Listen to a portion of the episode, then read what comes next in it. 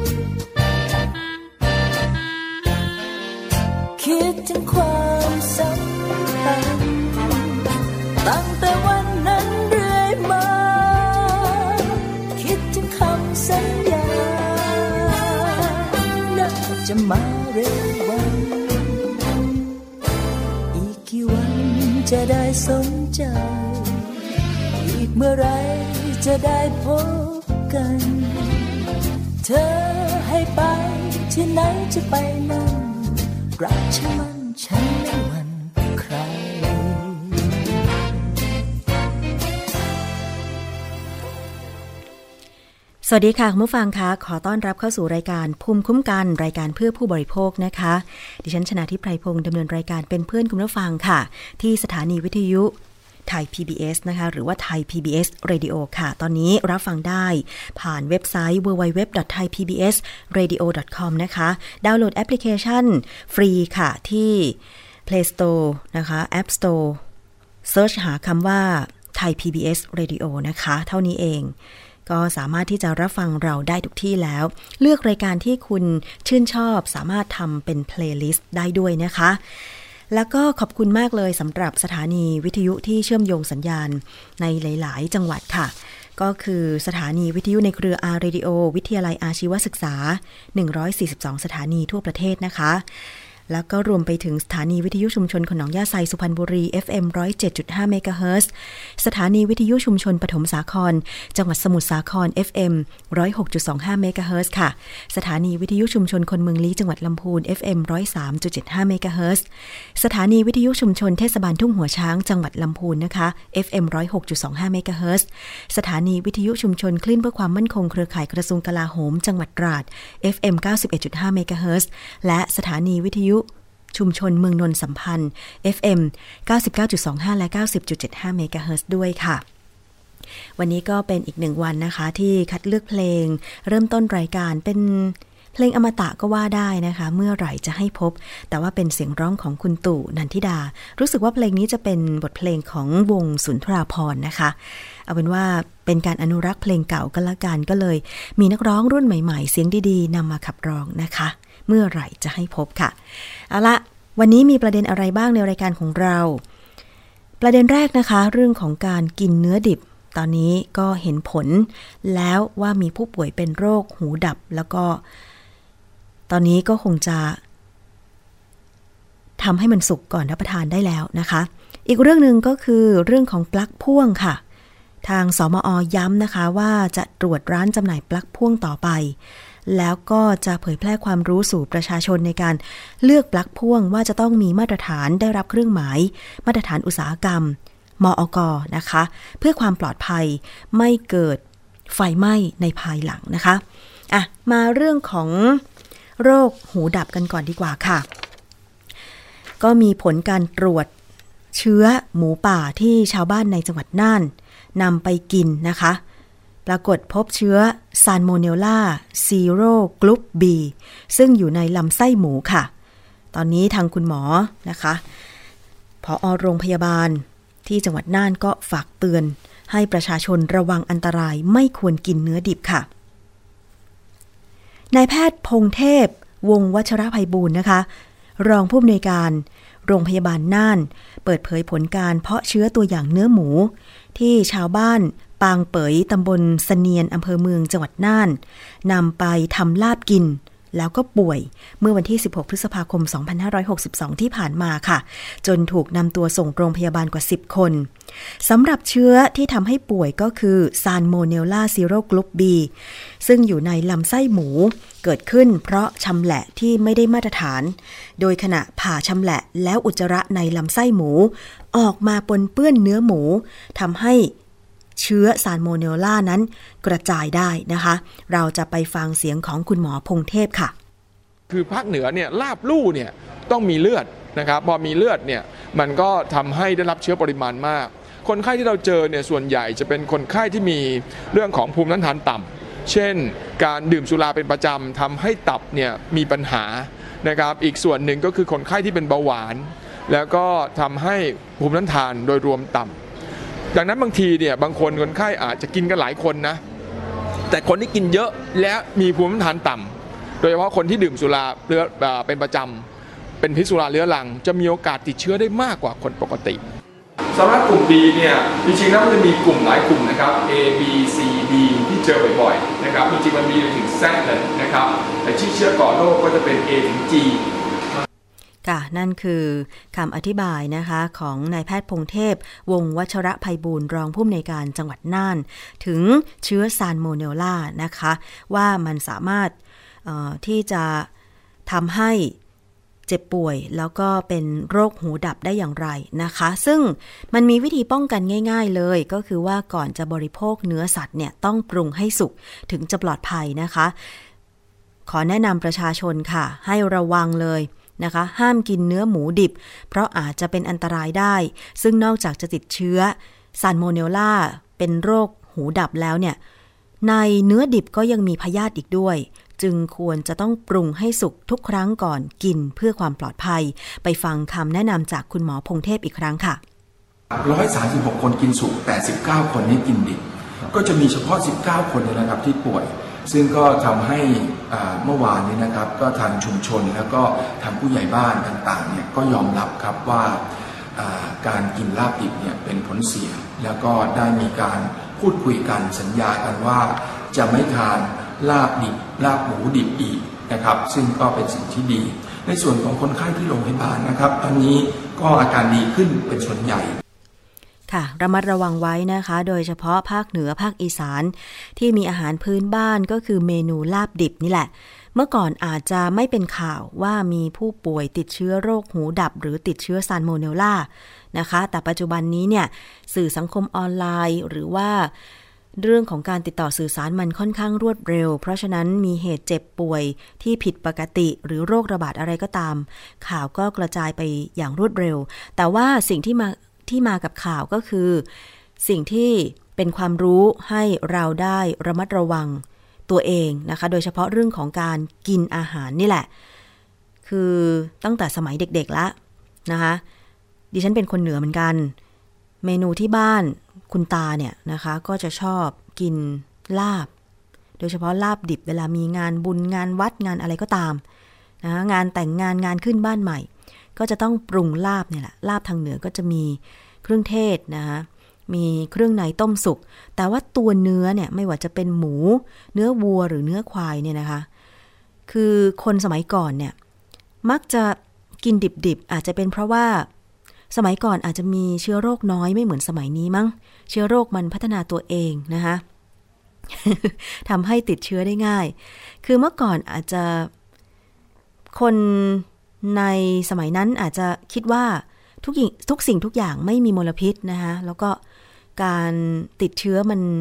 มันไม่เหมือนสมัยนี้ที่มันรวดเร็วนะคะมลภาวะก็เป็นพิษด้วยยิ่งส่งเสริมทำให้อาหารสังเกตไหมคะว่า หน้าร้อนเนี่ยปรุงอาหารสุกวางไว้ด้านนอกตู้เย็น บางทีเนี่ยสามชั่วโมงก็บูดล้วเพราะว่าอากาศที่ร้อนขึ้นไม่เหมือนสมัยก่อนนั่นเอง เพราะฉะนั้นก็แนะนำว่า ถ้าจะป้องกันไม่ให้ตัวเองติดเชื้อ อย่างซาลโมเนลล่าที่อาจจะทำให้หูดับหูดับก็คือ สูญเสียการได้ยินเลยนะ แล้วก็เคยมีภาพปรากฏมาแล้วเป็นชาวสุโขทัยที่กินลาบดิบเหมือนกันเนี่ยนะคะมีอาการติดเชื้อจากเชื้อซาลโมเนลล่านี่แหละ คือเนื้อเขาจะไหม้หมดเลย ปลายมือปลายเท้าจนต้องตัดขาตัดแขนนะคะ ยังโชคดีที่ไม่ถึงขั้นหูดับ หรือสูญเสียการได้ยิน แต่ว่าก็ต้องพิการไป เพราะฉะนั้นระวังตัวเอง กินเนื้อทุกครั้ง กินเมนูที่มีเนื้อทุกครั้งเนี่ยก็ต้องเป็นเนื้อที่สุกนะคะ คุณผู้ฟัง เอาละค่ะอีกเรื่องหนึ่งเรื่องของปลั๊กพ่วงอะอันนี้ย้ำกันเป็นประจำนะคะถึงแม้ว่าทางสมอ จะลงพื้นที่ตรวจสอบ ร้านจำหน่ายปลั๊กพ่วงมา แล้วก็การให้ความรู้กับผู้จำหน่ายปลั๊กพ่วงมา เป็นปี ๆ แล้วนะคะ มีการกวดขันย้ำไปยังผู้ขาย ผู้ผลิตว่าชุดปลั๊กพ่วงทุกชิ้น ต้องมีเครื่องหมายมออกหรือมาตรฐานผลิตภัณฑ์อุตสาหกรรม แต่ขณะนี้ในท้องตลาดค่ะ ก็ยังพบว่าห้างร้านบางแห่ง ยังขายชุดปลั๊กพ่วงที่ไม่ได้มาตรฐานอยู่เลยนะคะ ก็คือไม่มีเครื่องหมายแล้วก็ไม่ถูกต้องตรงตามมาตรฐานที่ปลอดภัย ทาง สำนักงานมาตรฐานผลิตภัณฑ์อุตสาหกรรม หรือสอมอก็ยืนยันว่า จะกวดขันแล้วก็ขอให้ผู้ผลิตห้างร้านที่วางขายปลั๊กพ่วงเนี่ยเลือกผลิตและขายสินค้าที่ได้มาตรฐานมออกเท่านั้น เพื่อความปลอดภัยในชีวิตและทรัพย์สินของประชาชนนะคะ ไปฟังเสียงของคุณวันชัยพนมชัยค่ะ เลขาธิการสมอนะคะว่าถ้าปลั๊กพ่วงไม่ได้มาตรฐานเนี่ยมันจะเกิดอะไรขึ้นค่ะ ของที่ได้มาตรฐานเนี่ยตัวเปลือกมันที่เราเห็นตัวเปลือกมันนะฮะแบคไลท์สีขาวๆเนี่ยมันจะเป็นวัสดุอย่างยังดี ไม่ติดไฟเป็นฉนวนไม่ไม่ลามไฟไม่อะไรทั้งหลาย รูที่เราเสียบต้องมี 3 รู อันนี้สำคัญเลยนะต้องมีรูที่เป็นสายดินอยู่รูหนึ่งทุกรูที่เป็นรูที่เป็นสายไฟเนี่ยต้องมีอะไรเขาเรียกว่าชัตเตอร์ตัวปิดอะเพื่อไม่ให้เด็กหรือวัตถุอะไรแย่ไปโดนได้ สายไฟที่เป็นต้นทาง ก็ต้องใหญ่เพียงพอ ต้องมีอุปกรณ์ป้องกันกระแสเกิน เมื่อเราใช้แบบเพลินๆไม่รู้เสียไปหลายหลายอย่าง ไอ้ตัวนี้ต้องหยุดทำงาน แต่ที่ผ่านมาของไม่ได้มาตรฐานไม่มีที่ผมพูดเลย มันเป็นเหตุให้ไฟไหม้ฮะนั่นแหละค่ะ ถ้าปลั๊กพ่วงไม่มีมาตรฐานนะคะ ไม่ได้รับการตรวจแล้วก็ได้รับตรามาตรฐานมออกจากสำนักงานมาตรฐานผลิตภัณฑ์อุตสาหกรรมแล้วเนี่ย ก็อาจจะก่อให้เกิดไฟไหม้ได้นะคะ เพราะว่า อย่างที่บอกไปว่ามันปลั๊กพ่วงอะ่ะ บางทีมันไม่ได้มีแค่รูสองรูเนาะมันมีสามสี่รูก็มีเป็นแผงยาวก็มี แล้วบางบ้านเนี่ยใช้ปลั๊กพ่วงเป็นประจำ คือไม่ได้ต่อปลั๊กนะคะ ที่ฝาผนัง แต่ว่าใช้ปลั๊กพ่วงในการที่จะเชื่อมต่อ กับเครื่องใช้ไฟฟ้าหลาย ๆ อย่าง แล้วเต็ม เสียบเต็มทุกรูอย่างเงี้ยคุณผู้ฟังแล้วปลั๊กพ่วงเนี่ย มันทนความร้อนได้ไม่มากนะ ยิ่งถ้าไม่มีมาตรฐานเนี่ย พวกสายไฟ ฉนวนอะไรมันเหมือนที่เลขาธิการสมอ คุณวันชัยได้บอกไปว่า ถ้ามันร้อนมันช็อตมันอะไรขึ้นมาเนี่ยนะคะ มันก็เป็นสาเหตุของไฟไหม้บ้านได้เนาะเพราะบางคนเนี่ยอุ้ยเสียบปลั๊กพัดลมปลั๊กทีวีปลั๊กตู้เย็นปลั๊กพ่วงอันเดียวอะเสียบทุกอันเลย แล้วถ้ามันร้อนมากแล้วก็แบบวันไหนวันดีคืนดี อากาศก็ยิ่งร้อนไปอีก นอนหลับเพลินๆอ้าวไฟไหม้ที่ปลั๊กพ่วง อันนี้อาจจะดับไม่ทันได้นะคะ ซึ่งแม้ว่าทางสมอจะได้ให้ความรู้กับผู้ผลิต แล้วก็ร้านค้าที่ขายปลั๊กพ่วง กรณีการเลือกสินค้าปลั๊กพ่วง ที่จะต้องมีมาตรฐานผลิตภัณฑ์อุตสาหกรรม หรือมอกไปขายให้กับประชาชน แต่จากการตรวจสอบก็ยังพบว่าห้างสรรพสินค้าบางแห่งนำสินค้าที่ไม่มีเครื่องหมายมอกหรือไม่ได้มาตรฐานไปวางขาย โดยสมอก็ได้ลงพื้นที่ตรวจสอบห้างสรรพสินค้าแล้วก็ร้านค้านะคะ บางแห่งตรวจ ยึดได้นับพันชิ้นเลยทีเดียวนะคะ ซึ่งคุณวันชัยพนมชัยเลขาธิการสมอ ก็ระบุว่า ผู้ผลิตสินค้าบางรายยืนยัน ว่าผลิตก่อนที่จะมีกฎหมายบังคับใช้ จึงได้ให้ผู้ผลิตแสดงหลักฐานพิสูจน์ พร้อมทำหนังสือถึงห้างสรรพสินค้า ให้ตรวจสอบสินค้าในพื้นที่ปล่อยเช่า ว่า สินค้าที่นำมาขายถึงแม้ว่าจะไม่ใช่ความรับผิดชอบของห้าง จะปล่อยเช่าพื้นที่ให้ร้านค้าคนนอกเนี่ยมาเช่าก็ตาม มาขายสินค้าก็ตาม แต่สินค้าที่ขายนั้นจะต้องมีมาตรฐานผลิตภัณฑ์อุตสาหกรรมหรือมอกเพื่อความปลอดภัยของผู้บริโภคด้วย ไปฟังเสียงถแถลงของคุณวันชัย เลขาธิการสมออีกครั้งหนึ่งค่ะ แล้วต่อมามีการชี้แจงว่าสินค้าที่สมอไปตรวจจับเนี่ยเป็นสินค้าที่ได้มาตรฐาน วันนี้สมอก็จึงเชิญสื่อมวลชน มาร่วมรับฟังการแถลงข่าวจากสมอนะครับ เพื่อไม่ให้ประชาชนที่ใช้สินค้าเกิดความสับสนนะครับ สมอขอยืนยันว่า วันที่สมอลงไปตรวจจับปลั๊กพ่วงที่ห้างดังกล่าวเมื่อสองสัปดาห์ที่แล้วเนี่ยนะฮะปลั๊กพ่วงที่สมยึดแรกยัดกลับมานี่นะสมขอยืนยันว่า เป็นสินค้าที่ไม่ได้มาตรฐานทุกแบบขนาดที่เรายึดแรกยัดมา ตัวอย่าง สินค้าที่เรายึดแรกยัดมาวางอยู่ข้างหน้าผมนี่นะครับของยี่ห้อนี้ก็จะมีสามแบบรุ่นที่สินค้าไม่เป็นไปตามมาตรฐาน มีอยู่สินค้าอยู่รุ่นหนึ่งที่อ้างใช้ติดตามกฎหมายว่านำเข้ามาก่อนกฎหมายมีผลบังคับ ซึ่งปีกว่าไปแล้ว อันนี้ก็ต้องมาพิสูจน์กันว่านำเข้ามาก่อนจริงหรือไม่ ส่วนสองรุ่นนี้ เป็นสินค้าที่เอาเข้ามา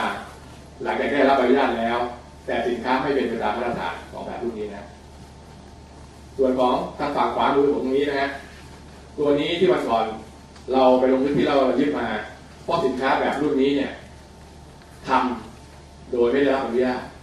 คือวันที่ทำหรือผลิตสินค้าตัวนี้เนี่ยวันนั้นยังไม่ได้รับใบอนุญาตสินค้าเป็นไปตามมาตรฐานหรือไม่เดี๋ยวมาพิสูจน์กันนะครับ ส่วนตัวนี้สินค้าไม่เป็นไปตามมาตรฐานแน่นอน ไม่มีเครื่องหมายมอก แต่ผู้ทำหรือผู้นำเข้าเนี่ยอ้างใช้สิทธิ์ว่าทำหรือนำเข้าก่อนกฎหมายบังคับ ก็คือก่อนกุมภาพันธ์หนึ่งซึ่งนี้ทางสมอก็สั่งให้เจ้าของสินค้านำหลักฐานมาพิสูจน์ว่า ปีกว่ามาแล้วเนี่ยสินค้านำเข้ามาก่อน หรือทำก่อนกฎหมายบังคับจริงหรือไม่นะครับสวขอเรียนชี้แจงให้ประชาชนผู้ใช้ทราบอย่างนี้นะฮะขณะนี้เนี่ยกฎหมายบังคับมาปีกว่าแล้วคือกฎหมายบังคับแต่กุมภาหกหนึ่ง ถึงวันนี้ก็ปีเสร็จแล้ว สินค้าที่อยู่บนชั้นวางของเนี่ยวางขายเนี่ยนะยี่ห้อเดียวกันมีสองแบบ หลายยี่ห้อนะคือมีทั้งแบบมีมาตรฐานและไม่มีมาตรฐาน โดยเจ้าของสินค้าอ้างว่าทำหรือนำเข้ามาก่อนกฎหมายบังคับอย่างที่ผมนำเรียนนะฮะดังนั้นประชาชนจะเลือกซื้อหรือเลือกใช้สินค้าปลั๊กพวงนะฮะขอให้เลือกปลั๊กพวงที่มีมอกอันไหนที่ไม่มีเครื่องหมายมอกอย่าไปซื้อครับ อันนี้ถือว่า เป็นความรับผิดชอบหรือความห่วงใยประชาชนของเจ้าของสินค้าแล้วครับว่า แม้คุณจะได้รับใบอนุญาตให้ทำสินค้าที่ได้มาตรฐานแล้ว สินค้าในท้องตลาดมีทั้งมีเครื่องหมายและไม่มีเครื่องหมายได้อย่างไร ถ้าเรามีความรับผิดชอบต่อสังคม มีความรับผิดชอบต่อประชาชนที่ใช้สินค้า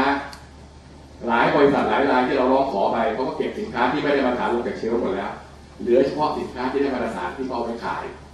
แต่ขณะนี้มีบางยี่ห้อบางราย ขายสินค้าตัวเองแบรนด์เดียวกันเนี่ย มีทั้งมีเครื่องหมายมอกก็คือได้มาตรฐาน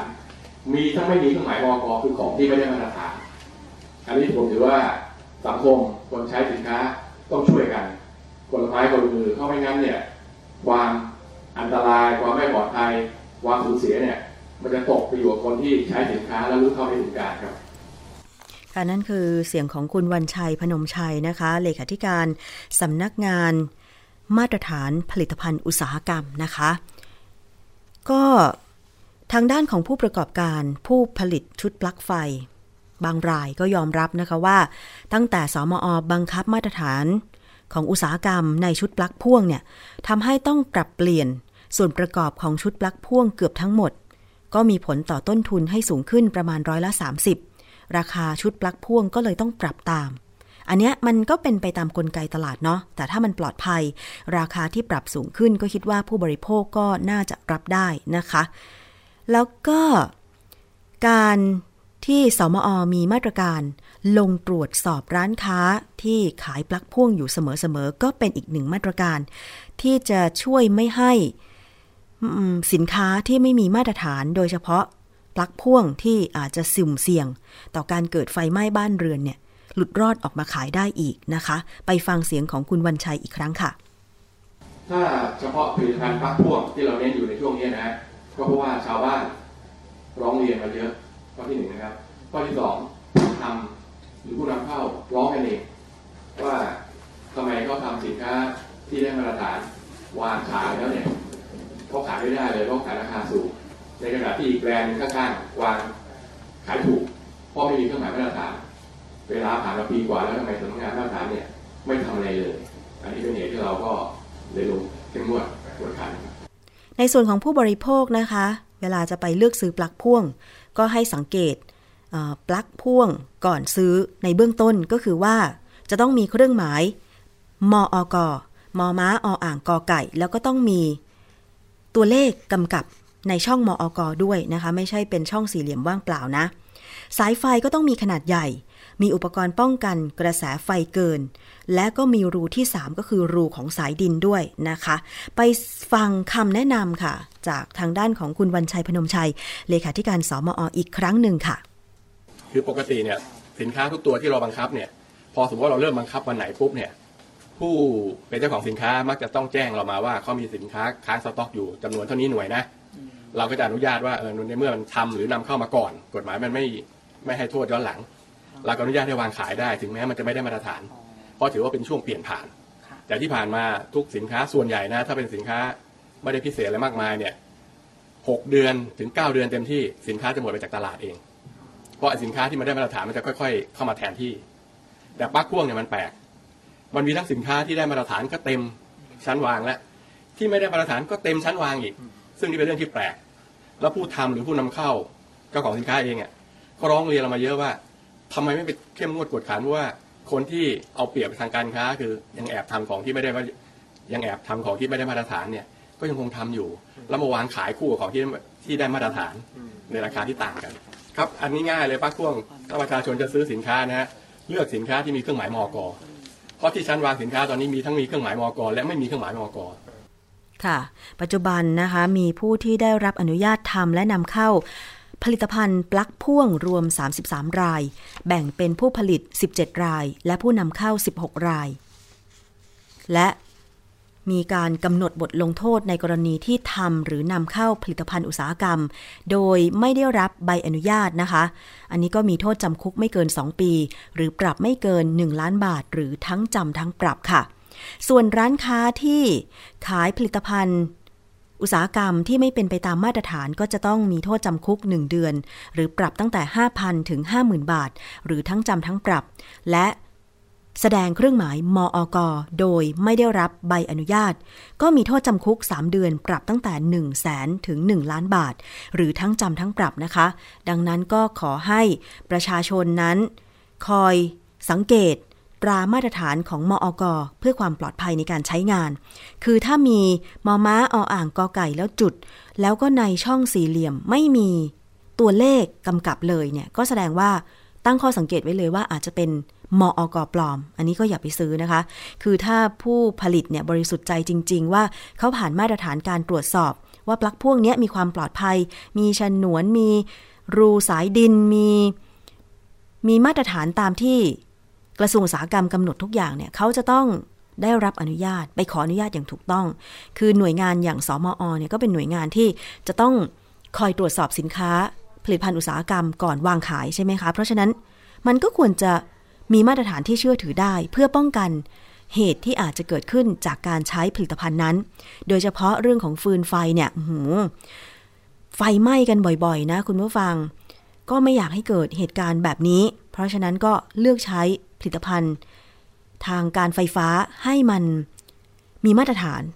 คือถ้าเราป้องกันตัวเองสุดฤทธิ์ละ แต่ยังเกิดเหตุอีกอันนี้ก็สุดวิสัยใช่ไหมคะ แต่ถ้าเมื่อใดก็ตามเรามีโอกาสเนี่ย ราคามันต่างกันแค่ไม่กี่สิบบาท อย่างดิฉันเนี่ยก็เลือกปลั๊กพ่วงที่มันมีมาตรฐานมอกอนะ เพราะว่าสังเกตได้ง่าย ๆ เลย ราคามันจะต่างกัน แต่เราก็ต้องยอมนะคะยิ่งโดยเฉพาะถ้าเป็นปลั๊กพ่วง เป็นมีรางสายไฟที่แบบเขา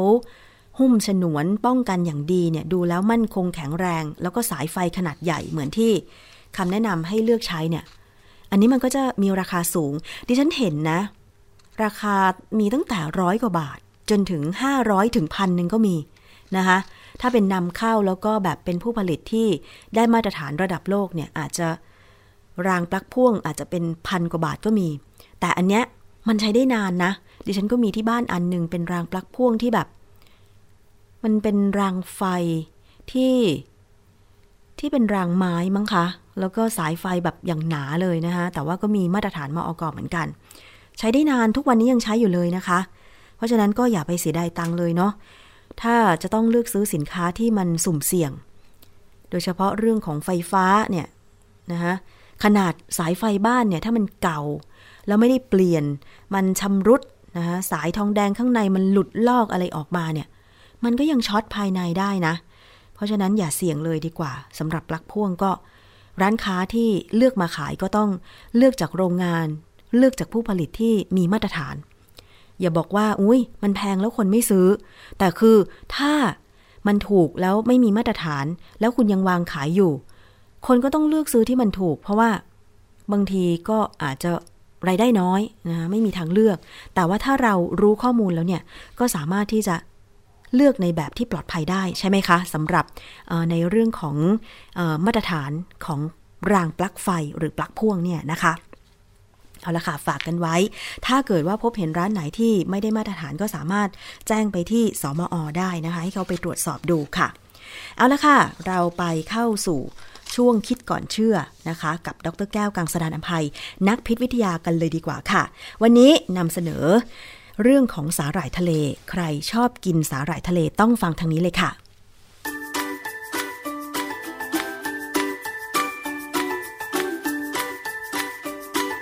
ช่วงคิดก่อนเชื่อ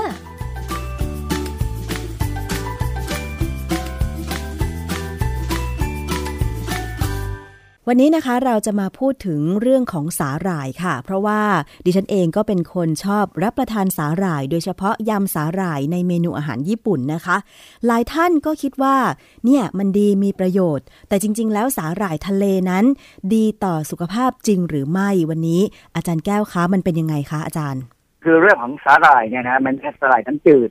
กับสาหร่ายทะเลค่ะ มันมันคนละสายพันธุ์กันเลยคนละแบบกันนะนะค่ะอันนี้เราวันนี้ เหตุที่ผมอยากจะคุยเรื่องสาหร่ายทะเล เพราะว่าคนชอบกินกัน ทุกคนก็ชอบกินกัน ยกเว้นผมอ้าวเป็นอย่างนั้นไป ผมไม่เคยไม่กินสาหร่ายทะเล เหตุผลแรกชัดๆเลยคือผมเหม็นคาว ผมไม่ชอบกลิ่นคาวของทะเลอ๋อนะค่ะเพราะฉะนั้นเวลาเพราะฉะนั้นสาหร่ายเนี่ยผมก็เลยกินไม่ได้ทั้งที่ความความจริงก็รู้ว่ามันมันมันมีประโยชน์มากเลย ค่ะ มันเป็นพืชที่มีอ่าใยอาหารสูงนะ แล้วมันก็มีแร่ธาตุมีโปรตีนสูงมีอะไรดีทุกอย่างค่ะ แต่ผม ถ้าผมจะกินมันเนี่ย ผมต้องอุดจมูกกิน อ๋อ อาจาเพราะรย์มันคาวแต่จริงๆนะแล้วเนี่ย สาหร่ายถ้าเป็นสาหร่ายสดๆ สีเขียวๆ เส้น ๆ ที่อยู่ในเมนูอาหารญี่ปุ่นนะ แล้วเราเอามายำใส่น้ำส้มหน่อยนึง ใส่งาขาวแล้วก็ใส่ที่เขาเรียกว่าเป็นไข่ปลา พอมันคลุกเคล้าเข้ากันเนี่ย มันก็ อร่อยดีนะอาจารย์ มันก็ลืมกลิ่น มันก็สามารถที่จะรับประทานได้แล้วยิ่งเอาไปแช่เย็นนะอาจารย์หืมอร่อยมากคือโดยโดยปกติแล้วผมผมไม่ชอบทุกอย่างที่เป็นของญี่ปุ่นเลยอ๋อเหรอแต่อาคะหารญี่ปุ่นเนี่ยแต่จะไม่ไม่ชอบเลยแม้กระทั่งน้ำมันงา ถ้าอย่างนั้นอาจารย์ไปกินกับหนูได้ค่ะ เพราะว่าเราจะไม่แย่งกันแต่จะก็แย่งกัน ผมเคยไปญี่ปุ่นครั้งหนึ่งโอ้โหทรมานทรกรรมมากเลย กินกินแต่ข้าวผัดค่ะ แต่น้ำข้าวผัดก็จะใส่น้ำมันงาอยู่นะซึ่งผมก็ไม่ค่อยชอบอะนะค่ะแล้วก็กลืนกินอ ค่ะยู่เจ็ดวันนี่ทรมานมากพอเรียวกาลิฟขึ้นเลยบินกลับเลย อ๋อ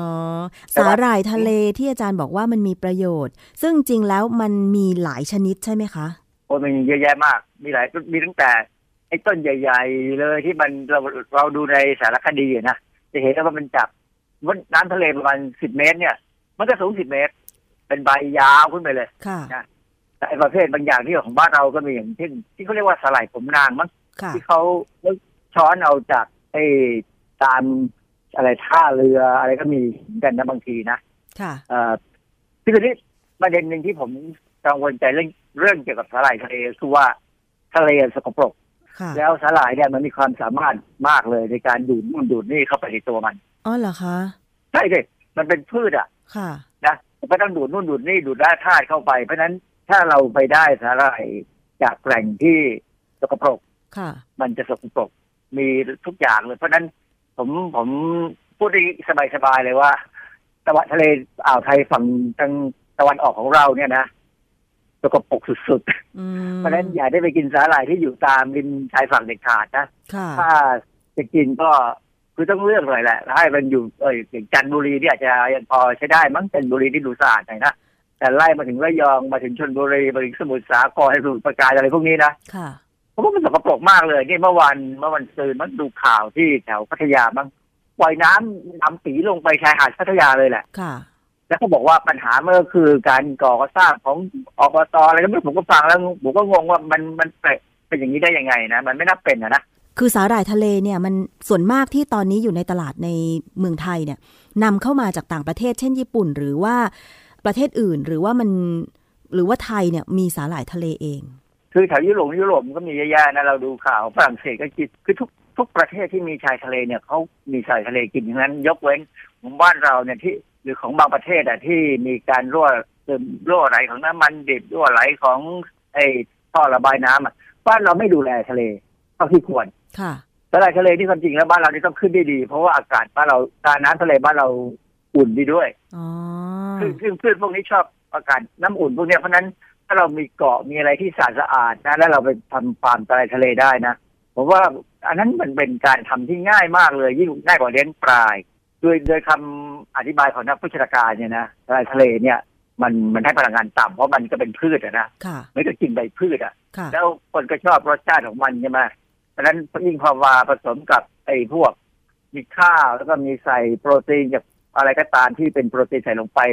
ซึ่งคนญี่ปุ่นหรือคนที่ชอบอาหารญี่ปุ่นก็ชอบกินปลาดิบนะค่ะซึ่งผมว่าภาวนาอย่าให้เป็นอะไรแล้วกันนะเพราะปลาดิบผม คือผมไม่กินของสัตว์ไม่กินเนื้อสัตว์ที่ดิบผมค่ะกลัวพยาธิกลัวอะไร คือมันถ้ามันจะอร่อยอะนะ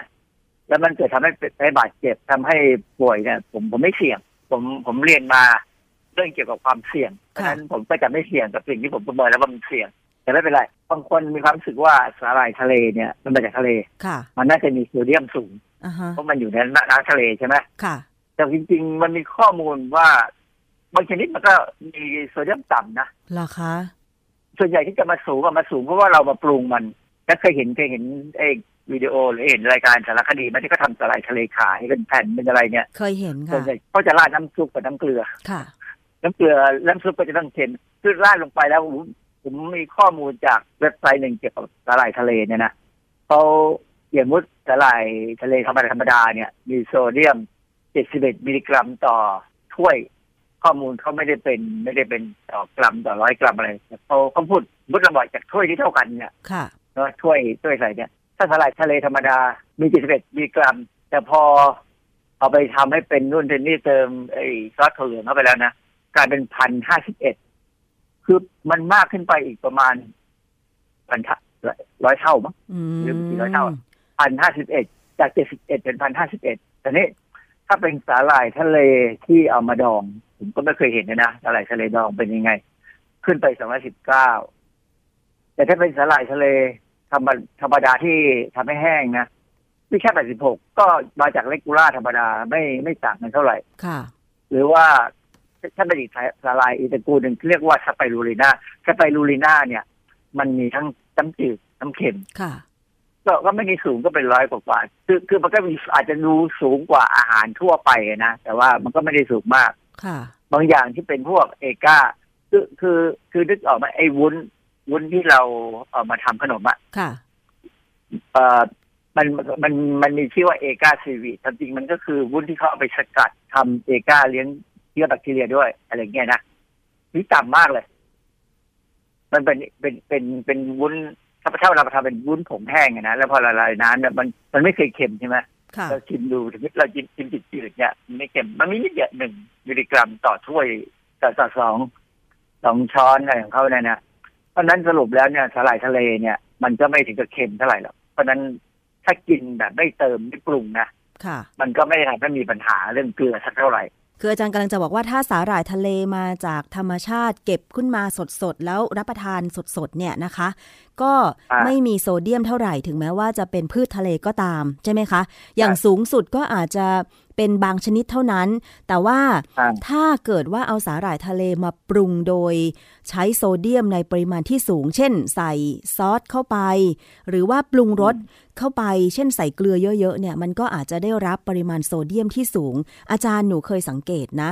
เป็นคนชอบรับประทานสาหร่ายใช่ไหมคะ ทั้งสดแล้วก็เป็นแบบแห้งกรอบๆ แต่ตอนเนี้ยจะหลีกเลี่ยงพวกสาหร่ายทอดกรอบ แต่เออมีบางเจ้าเหมือนกันบางยี่ห้อเหมือนกันที่ไปซื้อตามร้านค้าส่ง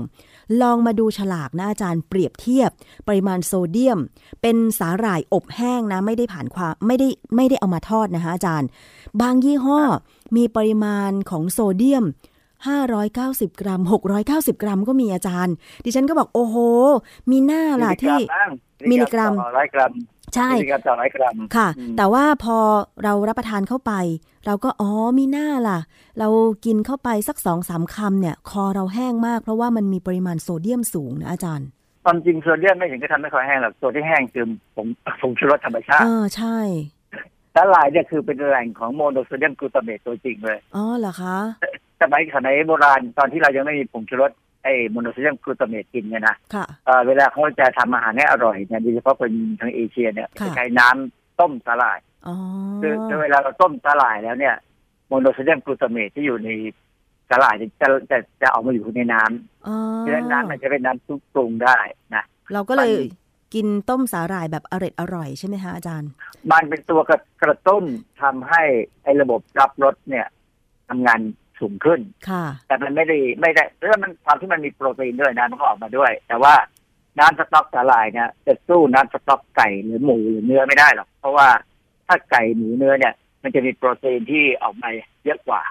อ๋อมีหน้าล่ะ อาหารญี่ปุ่นเนี่ยเขาก็เลยนำสาหร่ายมาต้มเป็นซุปแล้วก็ใส่ ใส่เต้าหู้เข้าไปใช่ไหมคะ มันใส่นู่นใส่นี่ใช่ อ๋อ นอกจากมีโมโนโซเดียมกลูตาเมตแล้วสาหร่ายก็มีโปรตีนใช่ไหมคะ อาจารย์มีเยอะไหมอาจารย์เออสูงมากอ๋อเป็นก็มันคือถ้าเทียบคือคือมันมันมีอยู่ครั้งหนึ่งเมื่อประมาณสักปีสองพันห้าร้อยกว่าถ้าว่าห้าห้าสิบกว่าปีที่แล้วเนี่ยเอ่อ WHO เนี่ยเคยตั้งความหวังกับสาหร่ายทั้งจืดนะสายพันธุ์ที่เอามาจากอเมริกาเอ๊ะจากแอฟริกา ว่าจะให้มันเป็นตัวที่จะมาเป็นโปรตีนเป็นแหล่งของโปรตีนแทนเนื้อสัตว์ค่ะเพราะว่าประเทศแถวแอฟริกาเนี่ยหรือแม้กระทั่งในเอเชียบางประเทศเนี่ยเอ่อไม่มีสตังค์จะไปซื้อเนื้อสัตว์กินเลยนะค่ะเลี้ยงสัตว์ไปลำบากมันแห้งแรงอะก็หวังสาหร่ายปรากฏว่าก็มีงานวิจัยอันหนึ่งซึ่ง WHO เนี่ย มาทำที่เมืองไทยด้วย ที่มหาวิทยาลัยแห่งหนึ่งค่ะปรากฏว่าพอเขาเอาสาหร่ายตัวที่เป็นความหวังของ WHO เนี่ยไปเลี้ยงเยอะๆ แล้วก็ให้หนูทดลองกินใช่ไหม เพิ่นตอนที่เขาเลี้ยงเนี่ยเขาไปเลี้ยงในบ่อซีเมนต์พอเลี้ยงในบ่อซีเมนต์แล้วสาหร่ายมันก็ดูดดุนดูดด้วยจากซีเมนต์เข้าไปในตัวมันค่ะในตัวตัวเซลล์สาหร่าย แล้วเขาก็ไปทำให้มันแห้งแล้วให้หนูให้หนูทดลองกินปรากฏว่าหนูทดลองเนี่ยเขี้ยวมันยาวออกมาผิดปกติอ๋อทำไมเป็นอย่างนั้นคือคะเหตุผลเหตุผลก็คือมันมันคงมีแคลเซียมสูงหน่อย แล้วก็สาหร่ายความที่มันเป็นอาหารที่ดีอะนะค่ะมันกระตุ้นการสร้างเขี้ยวให้หนูยาวมาพว กก็เลยรู้สึกรู้สึกว่ามันมีอะไรที่ผิดผิดปกติ คือความผิดผิดปกติเนี่ย มันอยู่ที่ว่าเอาไปเลี้ยงในบ่อซีเมนต์ไม่ใช่เลี้ยงในบ่อดินไงอะไรอย่างเงี้ยนะอ๋อค่ะแต่เพราะฉะนั้นสาหร่ายก็เลยหลุดจากบัญชีไปกลายเป็นถั่วเหลืองแซงขึ้นมา คือเอ่อ WHO WHO เนี่ย ก็เลยมุ่งที่จะโปรโมทให้คนในประเทศยากจนเนี่ยกินถั่วเหลืองค่ะซึ่งก็ปรากฏว่าอเมริกาเนี่ยเป็นประเทศที่เดิมไม่เคยมีถั่วเหลืองนะ ก็สามารถเอาพันธุ์ถั่วเหลืองจากทางเอเชียได้ไปปลูก แล้วอเมริกาก็กลายเป็นประเทศที่ผลิตถั่วเหลืองมากที่สุดในโลกไปเลยค่ะเพราะว่าอากาศก็เหมาะสมแล้วก็ถ้ามีเทคโนโลยีทางการเกษตรที่เป็นเป็นจะเรียกว่าโมโนครอปอะคือเกษตรเชิงเดียวอะค่ะทำเก่ง อเมริกาที่ทำเก่งมากเอ่อถั่วเหลืองก็เลยเยอะมากแล้วก็แล้วก็ความที่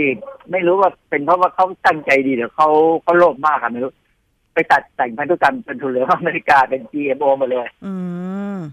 มันก็เลยทำให้เรามีความกังวลเรื่องการบริโภคถั่วเหลืองแต่สำหรับผมเนี่ยนะค่ะผมไม่กังวลหรอกมันจะ GMO ไม่ GMO ผมก็กินนมถั่วเหลืองกินถั่วเหลืองเพราะผมเห็นว่าประโยชน์มันมากกว่าไอ้ความเสี่ยงที่จะที่จะจะเห็นนะนะค่ะแต่ว่าถ้าเรามีโอกาสที่จะกินถั่วเหลืองที่มันไม่ GMO ได้เลยจะยิ่งดี เพราะฉะนั้นเนี่ย บางครั้งเนี่ย บางบริษัทที่เขาทำผลิตภัณฑ์ถั่วเหลืองเนี่ย เวลาเขาซื้อถั่วเหลืองจาก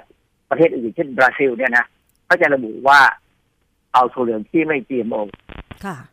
ซึ่งเราสามารถตรวจได้ว่ามัน GMO หรือไม่ GMO มันมีมันมีคล้ายว่าเป็นเป็นตัวบ่งชี้ในตัวไอไอพันระบบพันธุกรรมของตัวเหลืองเนี่ยซึ่งเราตรวจวัดได้นะเอ่อเดี๋ยวสักวันหนึ่งว่างๆผมจะคุยเรื่อง ไอ้พืชอาหารพืชพันธุ์ต่างๆ ที่มันคล้ายๆจะเป็น GMO แต่มันไม่ใช่ GMO แล้วมันมันตรวจไม่ได้ แล้วมันก็กำลังจะเข้ามาสู่ในชีวิตของเรา อาจารย์นอกจากที่บอกว่าสาหร่ายมีโมโนโซเดียมกลูตาเมตมีโปรตีนสูง แล้วมันมีประโยชน์อะไรอย่างอื่นอีกไหมคะ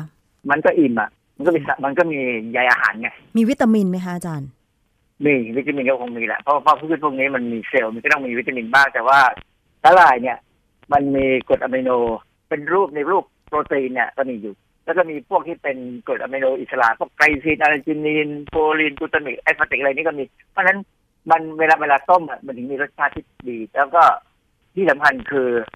เอ่อกรดอะมิโนของสาหร่ายเนี่ยเป็นกรดอะมิโนจำเป็นที่ร่างกายเราต้องการอืมนะค่ะก็ถึงก็ถึงเทียบไอ้โปรตีนของสาหร่ายเนี่ย อยู่ในลักษณะเดียวกับโปรตีนของไข่อืม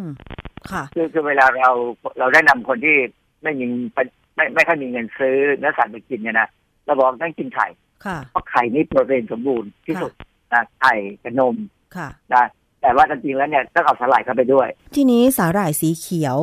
กับสาหร่ายสีแดงมันต่างกันไหมคุณค่าทางอาหารนะคะเออมันมันก็คงจะไม่ต่างกันมากหรอกมันก็สาหร่ายชนิดที่มันสีแดงเนี่ยความจริงสาหร่ายต้องมีคลอโรฟิลล์ค่ะที่เป็นสีเขียวค่ะนะคลอโรฟิลล์อย่างที่บอกแล้วว่าคลอโรฟิลล์จะสามารถจับสารที่ได้หลายตัว พวกอะฟลาทอกซินพวก polycyclic aromatic hydrocarbon พวกเนี้ยไอ้คลอโรฟิลล์เนี่ยจะจับได้ดีเพราะฉะนั้นการกิน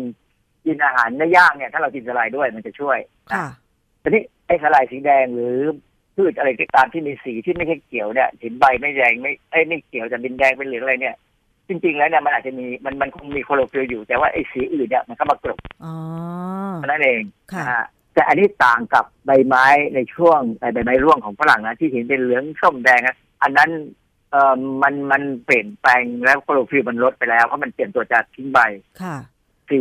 ที่เป็นสีอื่นเป็นพวกคาร์โรทีนอยด์อื่นก็แสดงออกมาเท่านั้นเองนะค่ะเพราะฉะนั้นเอ่องานวิจัยงานบทความในวารสารวิทยาศาสตร์เนี่ยเขาจะพูดถึงเลยว่า seaweed protein เอ่อหรือโปรตีนจากสาหร่ายเนี่ย กับ amino acid เนี่ยมันมันมีคุณค่าเป็นลักษณะที่เราเรียกว่า nutraceutical เลย nutraceutical nutra มาจาก nutrient ใช่ไหมแต่ว่าไอ้พวกสารอาหาร ceutical นี่ก็คือพวกยา เพราะฉะนั้นมันจะมีสาหร่ายเนี่ยจริงๆแล้วมันก็มีลักษณะที่จะเป็นยาพื้นบ้านเหมือนกันได้นะคือคือรักษาหรือป้องกันปัญหาพวกไอ้ขาดสารอาหารได้ค่ะทีนี้มันมีอันหนึ่งที่น่าสนใจคือผมไปเจอข้อมูลจาก Oregon State University ของอเมริกาเนี่ยนะค่ะเขาเขาก็จดทะเบียนเขาจดสิทธิบัตรสาหร่ายทะเลได้ค่ะเป็นสาหร่ายทะเลสีแดงนะ ซึ่งมันโตเร็วมาก แล้วก็มีโปรตีนสูงอือคฮึวามจริงเข้าใจว่าสาหร่ายพวกนี้เขาคงไม่ใช่เป็นสาหร่ายธรรมชาติ เพราะถ้าเป็นพืชพันธุ์ธรรมชาติเนี่ย ไม่ควรจะจดสิทธิบัตรได้ ใช่เขาคงไปดัดแปลงหรือไปทำให้มัน เป็นเป็นสาหร่ายที่มีเอเอพันธุกรรมเฉพาะของเขาเนี่ย ค่ะ เพราะฉะนั้นถ้าใครไปซื้อมากินก็ถ้าเป็นคนประเภทกังวลจาก GMO หรืออะไรก็ตามเนี่ย ก็ให้คิดนึงว่าสาหร่ายนำเข้าถ้ามาจากอเมริกาเนี่ยนะมันมันชื่อ d o u s D U L S E ซึ่งผมก็ไม่รู้ว่าสายพันธุ์นี้มันเป็นยังไงนะเอ่อทางทางการวิเคราะห์คุณค่าโภชนาการเนี่ยเขาเขาบอกว่ามันมีคุณค่าโภชนาการเป็นสองเท่าของของพวกคณะอืมคือความจริงคะน้าเนี่ยคะน้าผักผักคะน้าพวกพวกผักตระตระกูลคะน้าที่เป็นพวกเดียวกับพวกกระหล่ำปลีเนี่ยนะค่ะอะพวกนี้เป็นตระกูลที่เราเชื่อว่าลดความเสี่ยงมะเร็งได้ดีมากทีนี่ เขาก็บอกว่าไอ้ดาวส์นี่มันเป็นอาหารที่ยอดเยี่ยมกว่าไอ้พวกเคลคุณคะน้าเนี่ยถึงสองเท่าเนี่ย ก็ไม่รู้ราคาเป็นสองเท่าหรือเปล่าค่ะ ถ้ากินสาหร่ายทั่วๆไปเนี่ยแบบที่เราคนเวลาเราไปซื้อมันเป็นแผ่นใหญ่ๆเนี่ยนะที่เอามาทำนู่นทำนี่ได้เนี่ยนะก็ก็กินเถอะนะค่ะแต่อะไรที่แปลกๆนี่ก็ดูข้อมูลดูฉลากหน่อย อาจารย์มีคำถามค่ะ สาหร่ายแบบ กินสดๆ กับที่เขาเอามาอบแห้งอะไรแล้วอย่างเงี้ย คุณค่าทางอาหารมันจะแตกต่างกันไหมคะสาหร่ายอบมันก็คือน้ำไม่มีค่ะนะแต่สาหร่ายสดมันก็จะมีน้ำทีนี้สาหร่ายอบเนี่ย ถ้าเรากินเรากินได้มากกว่าสาหร่ายสดใช่ไหมเพราะว่ามันมันมันปริมาณมันน้อยค่ะก็ต้องระวังอย่างที่บอกกันว่า อย่าให้มันเกินมาก แต่ว่าปกติที่เขาสาหร่ายแห้งเนี่ยที่เขามาห่อข้าวทำเป็นอะไรสุอะไรสักข้าวห่อพันสาหร่ายของเขาเนี่ยนะ มันก็กินอยู่แค่นั้น ไม่เราไม่ได้กินเพิ่มแต่ว่าถ้าวันไหนกินเยอะๆเนี่ยเอ่อถ้าถ้าคอแห้งอย่างที่บอกอะนะก็เป็นเพราะไอกูตาเมนนั่นแหละนะอืมก็ก็ถึงจะเป็นอันตรายหรอกถ้ากินเป็นอาหารธรรมดาอ๋อเอ่อมันมันสาหร่ายแห้งกินแล้วก็จะอาจจะต้องกินน้ำหน่อยเพราะว่าเวลามันมันลงไปถึงกระเพาะเราเนี่ย มันต้องการน้ำไปเพื่อ เพื่อที่จะให้ให้ตัวมันขยายขึ้นมาใหม่ค่ะเพื่อที่ ร่างกายเราจะย่อยได้ค่ะนะฮะนี่มันมีปัญหาที่กังวลที่ผมเคยบอกว่าผมกังวลคือพวกโลหะหนักโดยเฉพาะเอ่อสาหร่ายเนี่ยเป็นแหล่งที่ดีของไอโอดีน แต่ถ้ามีไอโอดีนมากเกินไปก็ไม่ดีนะเพราะฉะนั้นคนที่ชอบกินสาหร่ายแบบคือบางบางคนเนี่ยกินสาหร่ายอบแห้งที่เขาปลูกมาแล้วเนี่ย แล้วดูทีวีไปกินไปเอาเถาะซองหรือถุงสาหร่ายวางไว้บนพุงบนอกเนี่ยนะแล้วก็นอนดูทีวีกินไปเรื่อยๆนะค่ะ บางทีมันเยอะมากจนไม่รู้จะเยอะยังไงนะอืม เพราะฉะนั้นไอไอโอดีนเนี่ยจะมีปัญหามากกับคนที่มีปัญหาต่อมไทรอยด์คือใครมีปัญหาเกี่ยวกับต่อมไทรอยด์เนี่ยก่อนจะกินสาหร่ายเนี่ยคุยกับหมอก่อน ค่ะ อย่างที่ผมบอกครับว่าถ้าสาหร่ายเนี่ยถ้าเป็นไปได้เนี่ย กินชนิดที่มันผ่านการขึ้นทะเบียนกับออยหน่อยก็ดีนะค่ะเผื่อเขามีเวลาว่างไปสุ่มมาตรวจปริมาณโลหะได้โลหะหนักได้เนี่ย ก็ว่าจะจะดีเขาจะได้ดูแล แต่ว่าปกติมันก็ไม่ค่อยได้ดีเพราะการตรวจนะสาหร่าย เพราะว่ามันมันไม่ใช่อาหารที่ที่น่าจะมีปัญหามาก แต่ว่าผมก็กังวลนะค่ะเพราะว่าทะเลมันสกปรกไปเรื่อยๆเรื่อยๆนะเราทิ้งของลงทะเลไป ทุกทวีปเลย อาจารย์มันเคยมีงานวิจัยไหมคะว่า เนี่ยสาหร่ายมันดูดซับสารพิษมาจากทะเลแล้วถึงขั้นที่ว่าถ้านำบริโภค ถ้านำมาบริโภคแล้วจะอันตรายอย่างเงี้ยค่ะ มันมีแค่การตรวจวิเคราะห์อาหารในวารสารต่างๆ อย่างเช่นเอ่อ nutrition review ปีเนี้ยวารสาร nutrition review นี่เป็นวารสารที่ค่อนข้างจะนักโภชนาการทุกคนเนี่ยควรจะต้องอ่านนะนะไอ้ไอ้ชุดที่ห้าของปี 2019 เนี่ย มันก็มีข้อมูลที่เขาพูดถึงความเสี่ยงกับประโยชน์ของการกินสลายเลยไอ้ไอ้ประโยชน์เดียวแน่ๆเรารู้ว่ามันมีสารอาหารนะนะแต่ความเสี่ยงที่เขาพูดเนี่ยพูดถึงเรื่องไอโอดีนพูดถึงโรคอาหารหนักนี่แหละ ค่ะ เพราะฉะนั้นมันก็ไม่ถึงกับบอกว่ามันจะทำให้ก่อให้เกิดโรคเท่าไหร่ แต่ว่าคือคือความเสี่ยงเนี่ยมันขึ้นอยู่กับว่าเรากินมากหรือกินน้อยอืมนะถ้ากินธรรมดาแบบมนุษย์มนาคือกินแบบเป็นองค์ประกอบของเป็นกับข้าวเป็นอะไรเนี่ยนะคงไม่ถึงกับมากเพราะเพราะเพราะร่างกายเราเนี่ย ถ้าแข็งแรงนะครับว่ามีตับมีไตมีปอดอะไรแข็งแรงเนี่ยนะตับไตเนี่ยมันเป็นตัวขับสารพิษออกอยู่แล้วค่ะไม่ว่าจะต่อให้เป็นโลหะหนักเข้าไปเนี่ยนะค่ะตับก็จะสร้างโปรตีนบางตัวออกมาจับโลหะหนักได้แต่ว่าหมายความว่าต้องไม่มากเกินไปนะ ถ้ามากเกินไปจะจับไม่ไหวหรอกค่ะคนที่เอ่อมีปัญหาตับมีปัญหาไตเนี่ย เวลากินสาหร่ายต้องคุยกับหมอหน่อยแล้วกันค่ะนะเพราะว่าหมอคงถามแหละค่ะว่ากินอะไรเป็นพิเศษไหม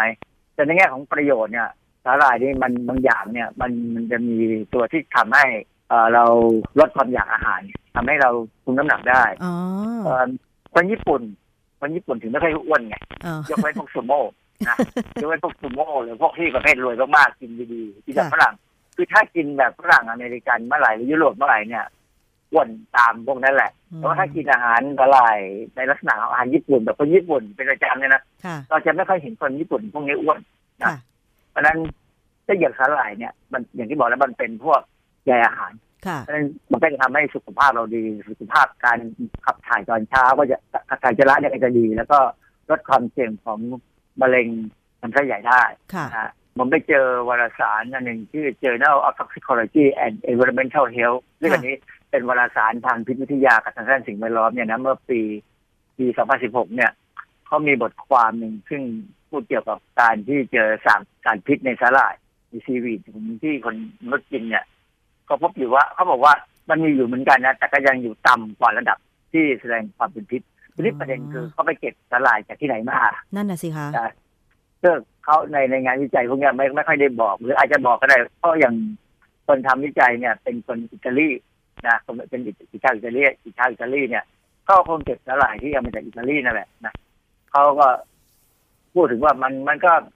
มันเป็นธรรมะคือทุกประเทศอะที่มีคนกินสาหร่ายเนี่ย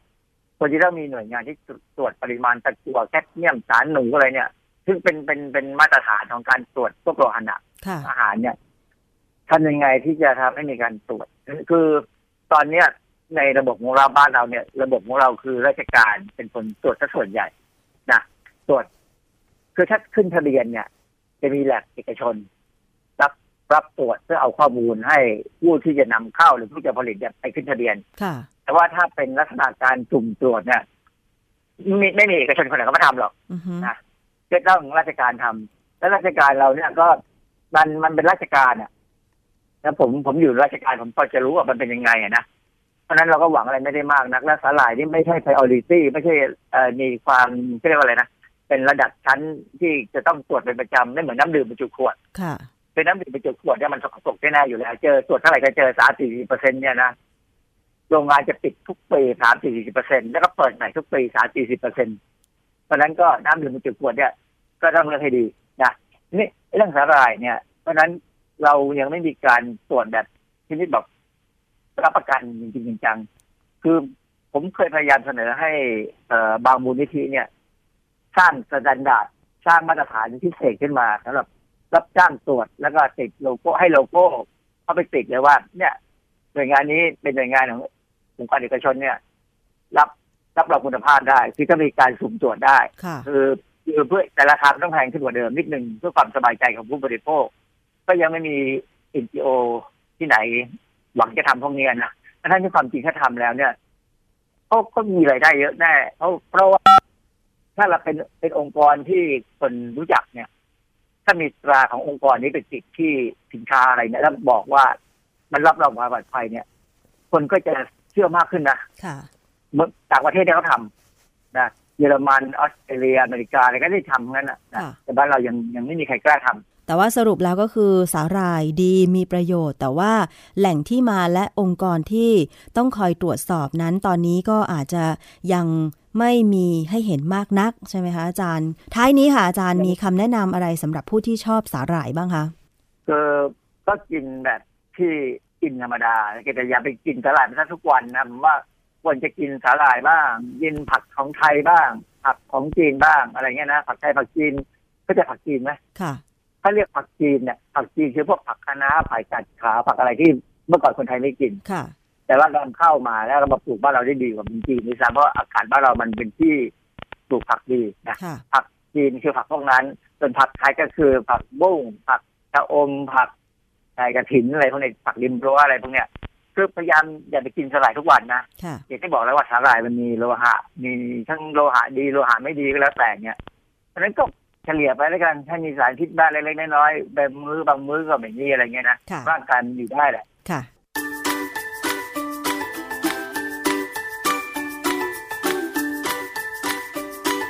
ช่วงคิดก่อนเชื่อ